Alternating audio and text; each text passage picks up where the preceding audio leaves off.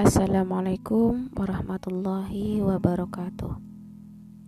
Alhamdulillahilladzi arsalahu bil huda wa dinil haq liyuzhiru ala dini kulli wa kafa billahi syahida Rabbi sroli sadri wa yassirli amri wahlul 'uqdatam min yafqahu qawli.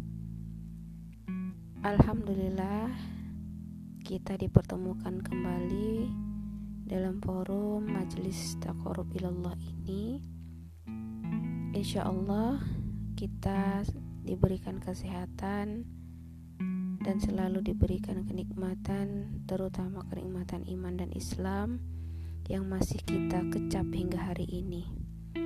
Semoga kita selalu diteguhkan hati kita di dalam Islam dan iman ini. Amin. Amin ya rabbal alamin. Baiklah ibu-ibu insya Allah eh, pada kesempatan ini saya akan membawakan sebuah tema seputar riba, hukum, dan jenis-jenisnya. Agar setiap aktivitas kita, setiap muamalah kita terhindar dari uh, ribawi. Insyaallah.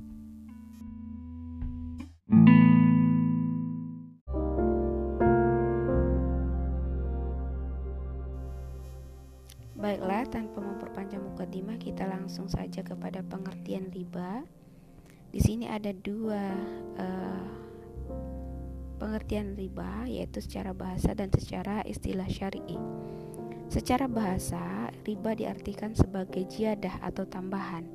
Jadi pengertian ini dia masih bersifat umum.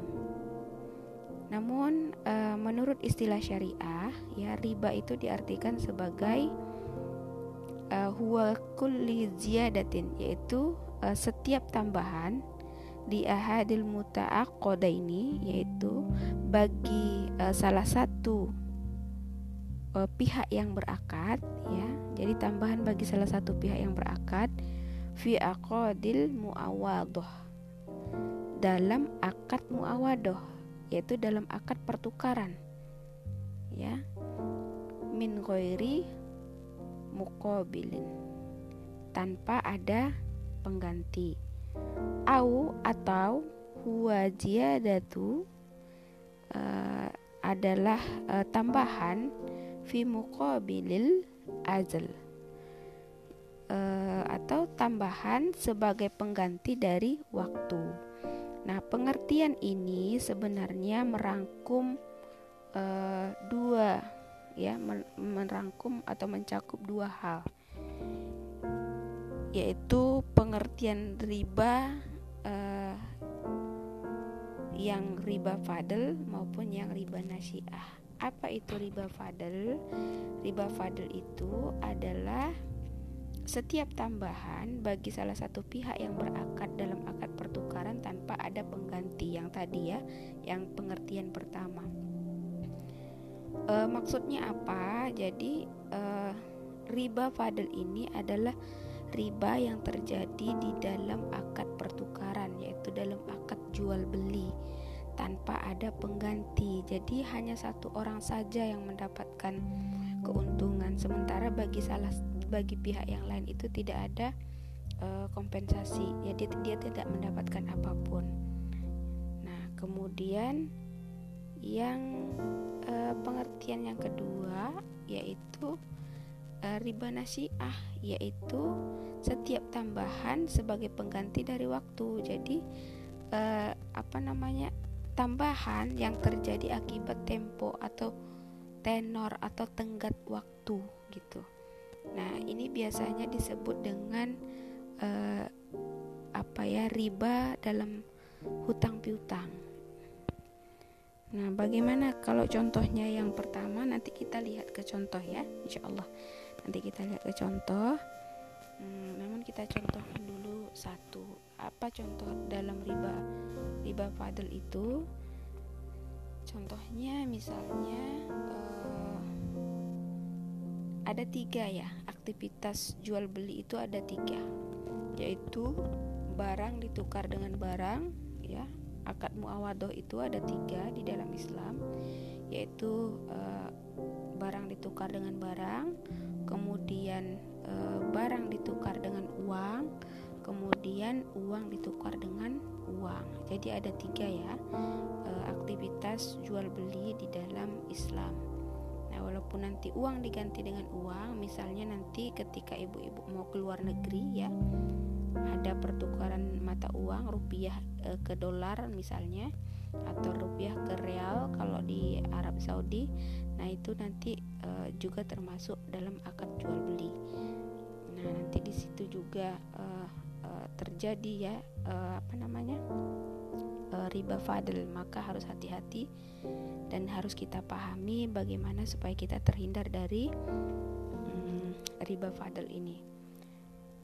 Nah, contohnya uh, ada ada tujuh, eh ada enam ya, ada enam jenis uh, barang ribawi yang termasuk di dalam uh, riba fadl ini. Uh, salah satu contohnya adalah kurma ya kurma. Misalnya uh, kurma kualitas bagus sebut saja namanya kurma ajwa gitu ya. Kemudian ditukar dengan uh, kurma kualitas sedang ya katakanlah dia adalah kurma jenis uh, Tunisia misalnya atau uh, kurma sukari misalnya gitu ya uh, ditukar dengan kurma ajwa misalnya satu kilo kurma ajwa ditukar dengan 2 kilo kurma sukari. Maka kelebihan e, kurma sukari 1 kilo ini itulah yang disebut dengan riba fadl. Gitu. Ya, kenapa? Karena ada satu pihak yang diuntungkan. Dia untung 1 kilo. Nah, walaupun ya secara apa namanya? harga kalau kita melihat hari ini kurma ajwa itu lebih mahal daripada kurma sukari tapi tetap ketika terjadi pertukaran dua barang ribawi tersebut dia haruslah uh, sama ya sama beratnya nah kemudian contoh yang kedua untuk riba nasiah yaitu misalnya ketika kita meminjam uang hari ini dikembalikan bulan depan misalnya kita pinjam uang hari ini 100 ribu nanti ya bulan depan ku kembalikan uh, boleh tapi kembalikan 110 ya. Ya nah ketika menyepakati akad yang demikian maka tambahan uang yang 10 ribu inilah yang disebut dengan riba nasiah begitu ya contohnya insya Allah nanti kita perdalam lagi beberapa hal uh, contoh lainnya. Nah, uh, riba ini ibu-ibu gitu ya. Sebenarnya banyak ya terjadi di dalam kehidupan kita, tapi uh, ketika ditanya kepada kaum muslimin, kenapa mengambil riba? Pasti alasannya kalau nggak ngambil riba rumah? Gimana mau punya mobil? Gimana mau punya motor? Nggak mungkin kan ke mana-mana jalan kaki. Nggak mungkin kan selama hidup kita ngontrak nah gitu. Padahal ngontraknya kita jalan kakinya kita kan bisa naik angkot gitu ya. Itu tidak akan dihisap oleh Allah gitu. Tetapi mengambil ribanya kita sementara kita tahu bahwa riba itu haram gitu ya tentu kita sudah mengetahui ya balasan daripada uh, pelaku ya riba yaitu mereka uh, kekal di neraka. Nah, insya Allah kita selanjutnya akan membahas bagaimana uh, hukum bagi orang yang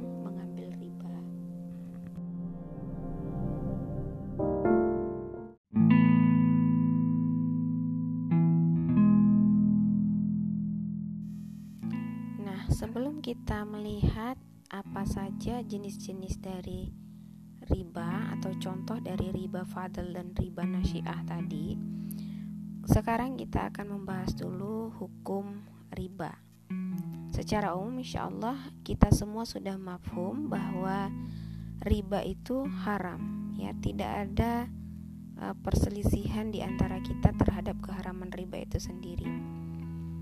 Nah, uh, tetapi ya, apakah ada orang yang menganggap riba itu nggak haram? Tentu saja ada kayak gitu ya.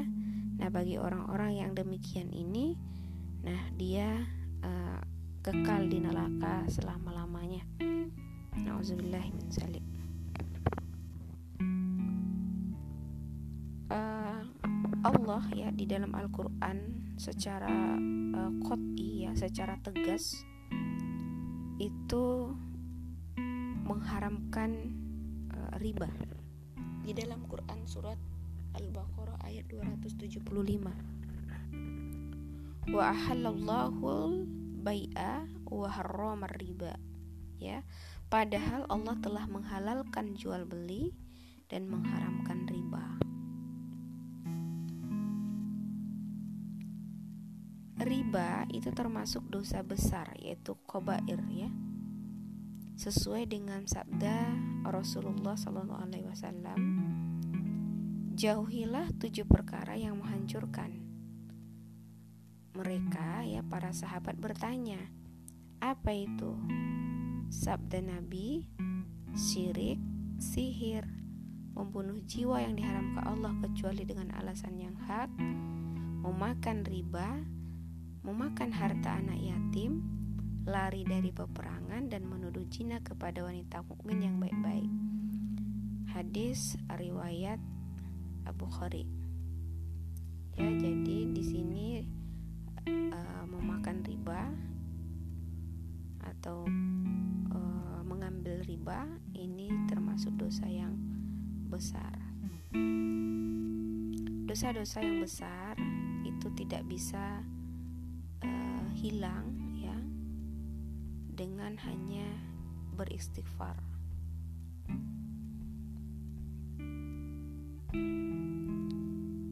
atau uh, dengan memperbanyak amalan-amalan ibadah. Dia memang harus ditaubati dengan taubatan nasuha dan uh, meninggalkannya ya uh, dengan tidak mengulangi kembali perbuatan tersebut. Selama masih dilakukan ya sudah tahu haram tapi tetap dilakukan ya maka mereka itulah yang dikatakan oleh Allah orang-orang yang kekal di neraka. Kemudian di hadis yang lain uh, Rasulullah melaknat pemakan riba yang memberi makan dengan harta riba, penulisnya dan dua saksinya. Sabda Rasulullah, mereka sama. Ya, semuanya baik yang mengambil riba, yang memberi makan dengan harta riba, penulisnya dan dua orang saksinya, mereka semuanya sama sama-sama mendapatkan azab uh, pelaku riba ya ini hadis ini diriwayatkan oleh Muslim kemudian di hadis yang lain ya di hadis riwayat Al-Hakim riba mempunyai 73 macam dosa yang paling ringan seperti laki-laki menjinai dengan ibu kandungnya sendiri. Nauzubillah min ya. Uh, ini salah satu dosa bagi para pelaku riba ya yaitu seperti uh, berzina dengan ibu kandungnya sendiri. Alhamdulillah. Kemudian hadis uh, dalam riwayat Ahmad ya Rasulullah bersabda satu dirham riba yang dimakan seseorang sedang dia tahu ya lebih berat dosanya daripada 36 kali berzina. Nah, jadi satu dirham, satu dirham itu berapa ya? Kalau katakanlah hari ini satu dirham itu 70 ribu Kalau uh, ada bunga bank yang termakan oleh kita ya bukan hanya bunga bank, bunga koperasi, ya, bunga pinjaman, ya, apa pun itu bentuknya. Misalnya uh, lebih dari 70 ribu katakanlah dua dirham, tiga dirham, begitu ya. Sedangkan satu dirham saja dikatakan uh, lebih berat dosanya daripada 36 kali berzina bagaimana ketika uh, riba itu kita ambil berdirham-dirham. Nauzubillah ya. Uh, dosanya lebih berat ya. Sabda Rasulullah juga di dalam riwayat Al-Hakim ya yang lain dikatakan jika telah berzina jika telah merajalela zina dan riba di suatu negeri maka sungguh mereka telah menghalalkan diri mereka untuk mendapatkan azab Allah. Nah, ini ya. Sekarang di negeri kita halalkah riba? Halal. Zina merajalela? Merajalela kita melihat bahwa pondasi ekonomi di negeri ini adalah berbasis ribawi. Tidak ada sektor ekonomi di negeri kita yang tidak berbasis ribawi. Semuanya riba. Bahkan ya negara kita melakukan aktivitas riba. Berapa hutang Indonesia? 5000 triliun lebih. Membayar bunganya saja 50 tahun ke depan itu belum lunas ya luar biasa ya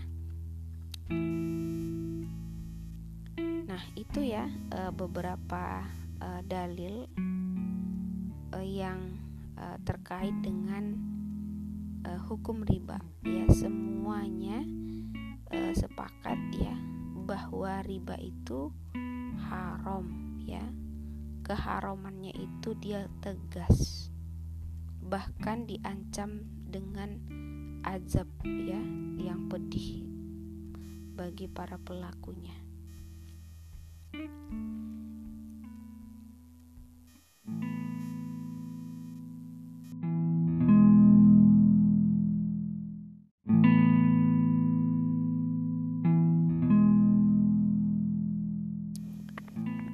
Selanjutnya kita akan membahas tentang eh, jenis-jenis riba tadi di awal kita sudah uh, menyinggung sekilas dari pengertian riba bahwa riba itu ada dua jenis yaitu riba fadl dan riba nasiah.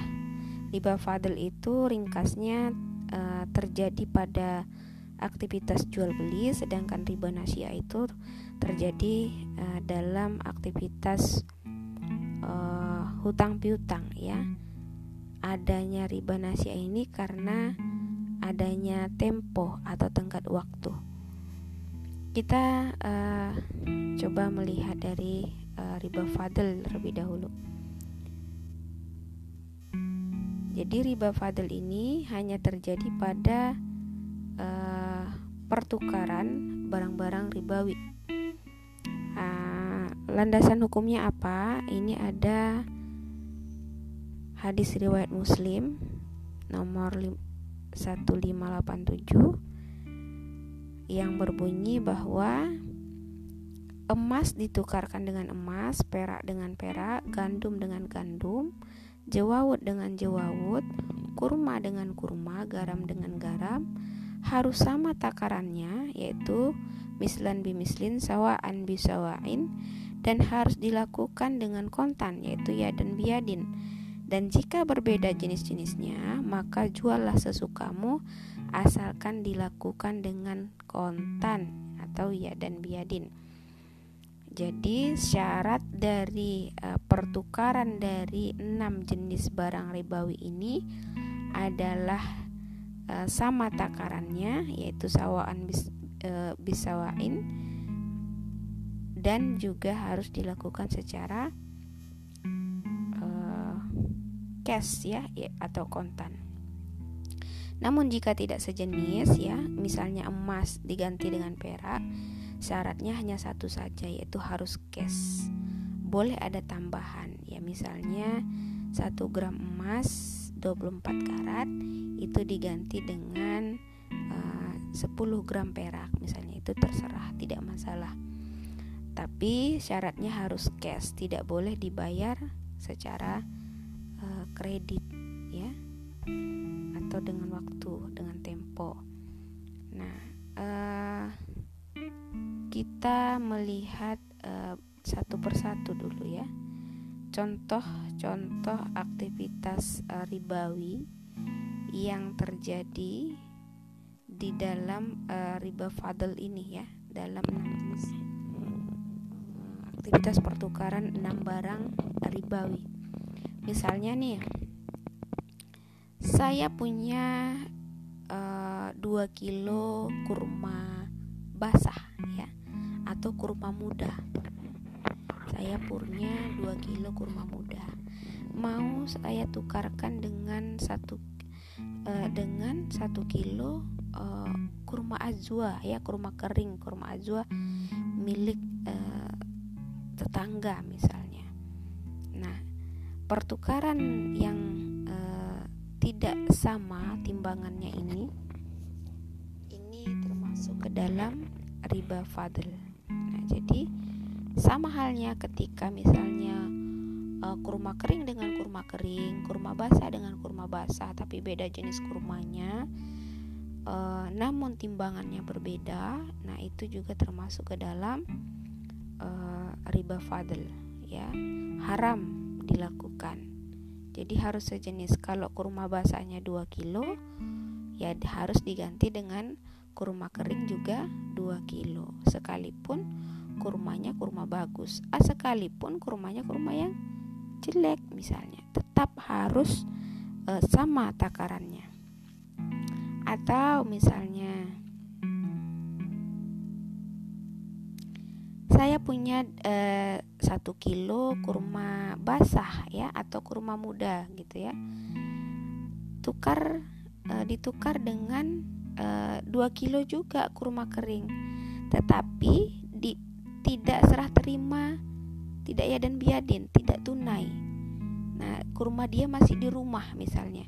Nanti ya aku bawa, uh, nanti ya aku antar kurma keringnya, aku bawa dulu kurma basahnya. Nah, yang seperti ini itu tetap haram, gitu ya. Dia sudah sama takarannya tetapi tidak tunai. Ada jeda, ada tempo serah terima. Nah, yang seperti ini juga haram. Jadi ketika mau mau menukarkan barang-barang e, ribawi itu harus e, ada ya di dalam majelis akad barang barang-barang yang akan ditukar tersebut. Tidak boleh ada jeda waktu serah terimanya ya. Nah, itu contohnya. Kemudian contoh uh, riba padel pada emas. Contoh saya punya tiga buah cincin emas 22 karat tiga buah ya cincin emas 22 karat beratnya itu 15 gram nah uh, tetangga saya dia punya kalung ya kalung emas. Nah tadi saya punya cincin ya beratnya 15 gram 22 karat. Tetangga saya dia punya uh, satu kalung ya kalung emas 24 karat tapi beratnya 10 gram Nah, kami ingin melakukan tukar menukar. Jadi dia dia tertarik sama cincin saya. Nah, saya juga tertarik dengan uh, kalungnya karena cantik gitu ya. Bagus matanya misalnya. Nah, walaupun punya dia 24 karat, punya saya 22 karat, tapi lebih berat punya saya, saya 15 gram, dia 10 gram. Lalu terjadi pertukaran. Nah, ini juga termasuk ke dalam riba fadl, ya. Terjadi pertukaran uh, emas dengan emas tetapi tidak sama uh, takarannya, tidak sama timbangannya. Ya, 15 gram dengan 10 gram sekalipun kedua emas ini e, beda karat. Nah, gitu. Ya, beda karatnya.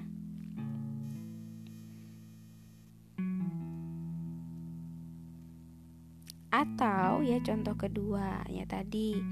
Cincin saya 3 ya 24 karat misalnya. Beratnya 15 gram. Ditukar dengan uh, satu kalung emas 24 karat beratnya juga 15 uh, eh, gram. Tetapi serah terimanya itu tertunda. Tidak cash ya. Hmm, misalnya orang yang punya kalung tadi uh, tidak membawa kalungnya diserahkan besok dia bawa dulu uh, cincin emas yang yang punya saya nah itu juga uh, haram dan juga termasuk ke dalam riba fadl.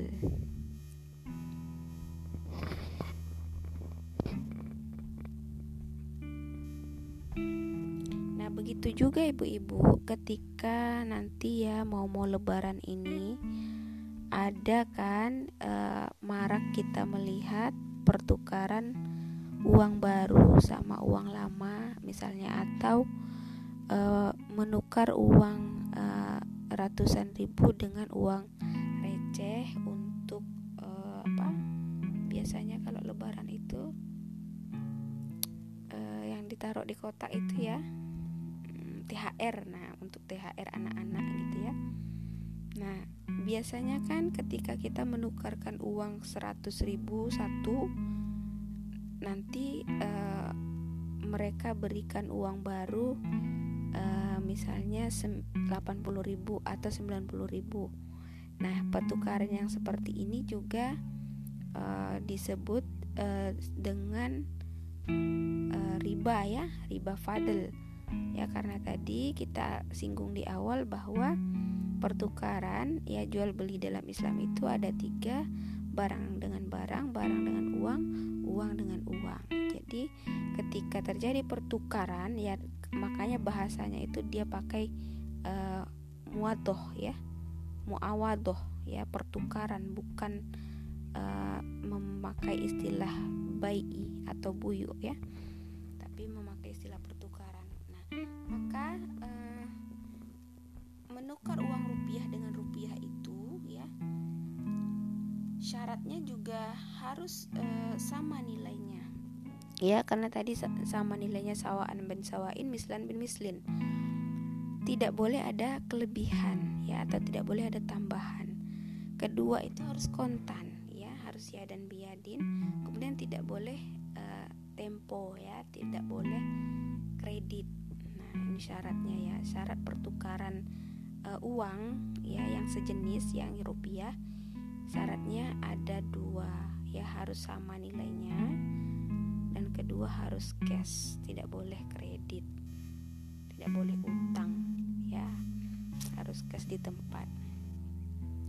Nah kalau tidak sama nilainya yang tadi ya seperti tadi kita menukarkan uang 100 dapatnya 80.000 itu juga termasuk ke dalam riba fadl kalau mata uang yang ditukarkan itu e, dengan mata uang yang tidak sejenis, misalnya kita pergi umroh atau haji, kemudian kita menukarkan uang e, rupiah dengan e, real gitu ya, maka syaratnya hanya satu, yaitu harus cash ya, harus ya dan biadin.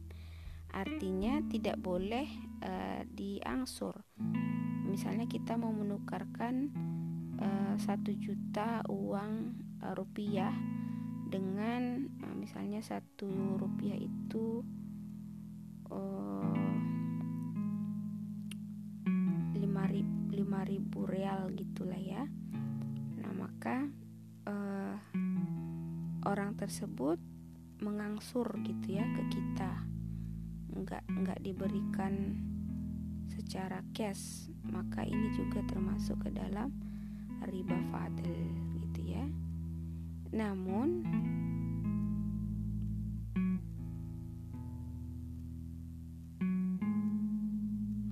boleh ada tambahan gitu. Nah tadi kan tidak sama ya tadi nilai mata uang tadi. Nilai mata uang e, real dengan dol dengan rupiah itu kan tidak sama. Nah satu juta itu bisa jadi kita da e, apa namanya itu lebih besar daripada real. Nanti uh, lebih sedikit dapatnya dalam bentuk real atau misalnya dalam dolar lah gitu ya. Lebih sedikit dapatnya. Nah itu boleh ada tambahan.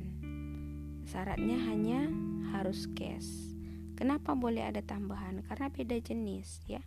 Berbeda uh, nilai tukarnya. Berbeda nilai uangnya tadi boleh ada tambahan syaratnya harus cash. Ya kalau tidak cash maka terjadi e, riba father juga gitu. Nah jadi yang yang halal itu seperti apa? Kalau dia sejenis ya harus sama. Kalau dapat kalau nukar uang 100 ribu dengan uh, uang yang lebih kecil misalnya ya dapatnya dua uang 50 ribuan 5 uang 20 ribu 10 uang 10 ribu 20 uang 5 ribu. Nah seperti itu yang halal ya. Yang haram tadi ya tadi tukarnya 100 ribu dapatnya 80 ribu. Nah itu haram ya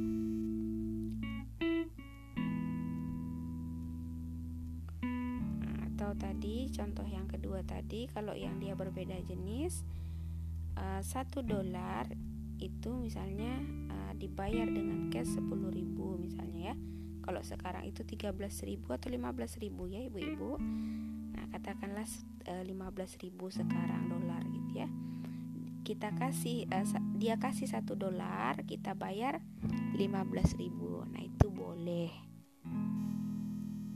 kalau yang haram tadi ya uh, dia kasih satu satu dolar ke kita besok baru kita kasih ke dia 15.000 maka itu haram itu termasuk ke dalam riba fadl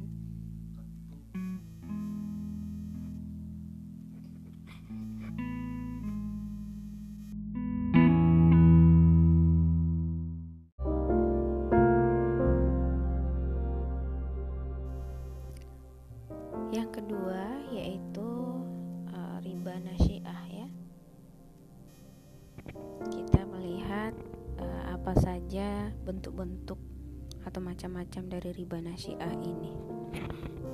Ya seperti yang kita ketahui di awal ya dari pengertiannya riba nasiah ini timbul akibat dari uh, adanya tempo ya atau waktu tenggat. Misalnya atau uh, yang untuk memper mudah ingatan kita bahwa riba nasiah itu riba yang terjadi pada hutang piutang. Misalnya ketika kita meminjam uh, uang bulan ini 100 ribu tadi maka bulan depan dikembalikan 110 ribu. Maka yang 10 ribu itu adalah riba riba nasiah nah atau ada juga akadnya yang seperti ini. Uh, kalau uh, kamu bayar tepat waktu nanti bulan depan uh, bayarnya 100 ribu. Tapi kalau nanti lewat dari tanggal uh, 20 April bulan depan uh, kamu dikenai bunga 10% ya. Iya.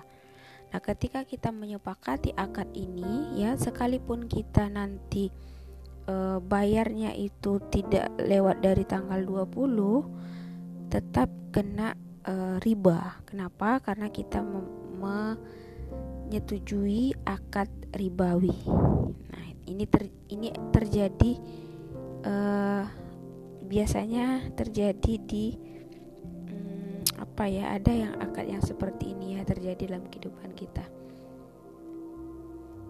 Nah, seperti itu ya. Bentuk-bentuk lain ya daripada uh, riba nasiah ini adalah bunga bank ya. Ini bentuk modernnya. Uh, kemudian bunga bu bunga ya yang terjadi juga pada transaksi yang uh, di pegadaian misalnya ya. Asuransi ya BPJS apalagi yang semacam ya semua jenis asuransi yang dia itu berbunga kemudian uh, koperasi ya bunga hutang ya baik itu hutang luar negeri maupun hutang dalam negeri yang dilakukan oleh uh, negara. Kemudian uh, ya bunga-bunga yang kita lakukan uh, di rentenir misalnya atau sama tetangga sama teman ya terserah. Yang penting bentuk prakteknya yang seperti tadi ya. Maka semua itu termasuk ke dalam riba nasiah Nah, insya Allah sampai di situ ibu-ibu penjelasan kita. Uh, mungkin eh, ibu-ibu juga ada yang bertanya ya, bagaimana dengan uh, apa dengan kredit misalnya? Yaitu perbedaan antara harga cash uh, dan kredit. Apakah itu juga tidak termasuk riba? Kan kalau cashnya 100 juta. Kalau kredit 10 tahun jadi 200 juta. 100 juta uh, ribanya gitu. Uh, mungkin ada yang berpendapat seperti itu. Nah uh, perlu diketahui di sini ibu-ibu gitu ya bahwa perbedaan antara harga cash dan kredit itu bukanlah riba. Kenapa? Ya karena uh,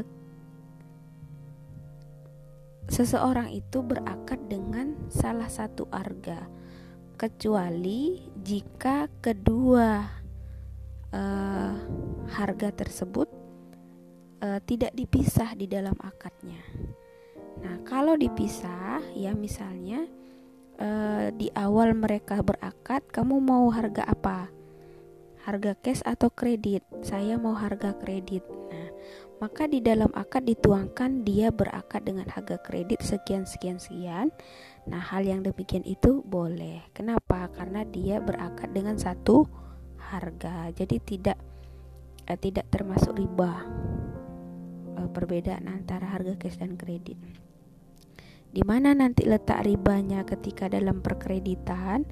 Letaknya adalah ketika misalnya nih eh, ibu-ibu yang uh, misalnya mengambil rumah konvensional gitu ya baik itu yang subsidi ataupun bukan ya yang dia itu termasuk uh, riba itu seperti apa. Contohnya begini. Uh, beli rumah uh, secara kredit 10 tahun uh, harga yang disepakati itu adalah uh, 120 juta misalnya. 120 juta selama 10 tahun misalnya. Namun ya ada ketentuan-ketentuan uh, lain. Kalau uh, nunggak ya kalau nunggak tiga bulan maka uh, bunganya sekian atau uh, per bulannya bunganya 0,5% misalnya. Nah, kalau biasanya e, bunga bank itu tergantung pada hmm, suku bunga BI ya gitu. Jadi tidak flat dia bunganya itu 0,5% walaupun ada kalau di bank syariah itu ada yang flat misalnya bunganya. Atau di bank-bank e, milik negara itu flat bunganya. Tapi e, kalau di bank-bank swasta kalau kredit rumah di bank swasta itu dia bunganya nggak flat. Tergantung suku bunga. Ya, jadi ada misalnya bulan ini kalau telat bunganya 10% bulan besok 0,5% bulan besok lagi 7% itu uh, tergantung suku bunga bank BI. Nah, kemudian uh, itu salah satu ya bunga tadi, kemudian bunga karena nunggak gitu ya. Uh, kemudian denda, denda karena telat bayar. Nah, misalnya uh, kalau telat bayar dendanya satu persen misalnya.